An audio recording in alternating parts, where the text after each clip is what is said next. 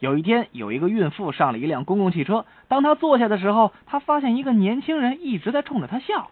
这有什么可笑过？没没没见过孕妇啊！是啊，后来这个孕妇觉得这个年轻人是在嘲笑自己，就换了一个座位。哎，这回可好了，没有啊，这下那个年轻人看起来似乎更开心了，嗯这更更开心了。于是他又又换了一个座位。当他换到第四个座位的时候，那个年轻人突然哈哈大笑了起那来。那这这肯定有神经病，结果这个孕妇忍无可忍，就叫来了警察，把他抓了起来。这活该。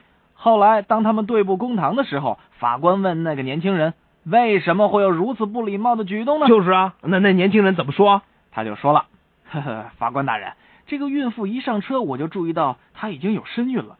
可是她坐的第一个座位上面有一个广告，上面的广告写着‘金粉双胞胎的时代就要来了啊？’那么他第二次又为什么笑啊？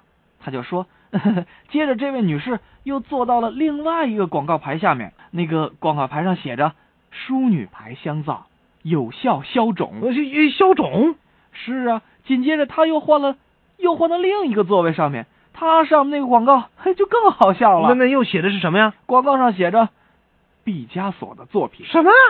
那那他后来为什么要哈哈大笑呢？对呀、法官也问啊，这个年轻人就回答说，呵呵最后当他第四次换座位的时候，我就再也控制不住我自己了，为呃为什么呀？因为那个座位上的广告写着。邓洛普橡胶可以防止此类事故。你